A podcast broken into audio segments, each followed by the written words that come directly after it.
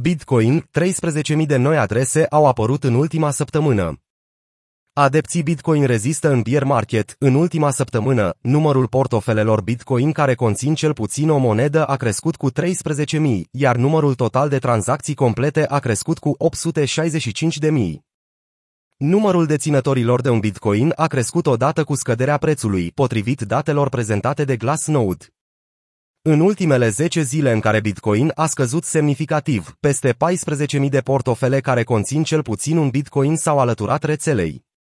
La un preț aproximativ de 20.000 de dolari per Bitcoin, creșterea bruscă a numărului de portofele ar sugera că micii deținători cumpără Bitcoin atât de repede cât le permit veniturile. Numărul de adrese care adaugă 0,1 Bitcoin sau mai mult a început, de asemenea, să crească parabolic în ultimele 10 zile. În schimb, numărul portofelelor care conțin mai mult de 100 de Bitcoin a scăzut cu 136 în aceeași perioadă. Prin deducere, portofelele balenă, adresele cu cantități mari de monede, ar putea să vândă. Când Satoshi Nakamoto a extras primul Bitcoin pe 9 ianuarie 2009, coeficientul Gini care arată inegalitatea veniturilor din rețea a fost 1, adică cea mai mare posibilă. Coeficientul Gini, dezvoltat de statisticianul Corrado Gini, reprezintă inegalitatea veniturilor sau a bogăției în cadrul unui grup social. În cazul Bitcoin poate fi verificat după adresele de portofel. De îndată ce Halfini, primul adept al Bitcoin, a început să mineze și să primească Bitcoin, coeficientul Gini a scăzut sub 1. De atunci, a avut o tendință din ce în ce mai scăzută, indicând faptul că distribuția bogăției în rețeaua Bitcoin devine din ce în ce mai echitabilă. Bitcoin a revenit la 20.000 de dolari, Ethereum trece de 1.100 de dolari. Bitcoin a depășit 20.000 de dolari per monedă, un câștig de 16,9% față de minimele din weekend.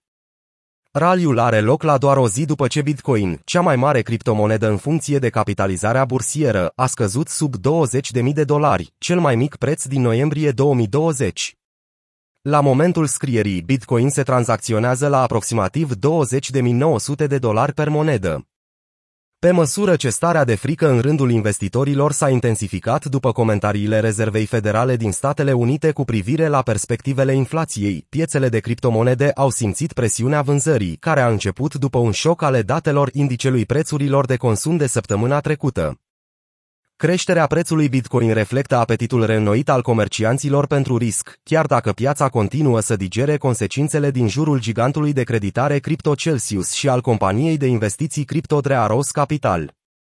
Ethereum, a doua cea mai mare criptomonedă după capitalizarea bursieră, s-a bucurat de o revenire și mai mare după ce a scăzut la 880 de dolari.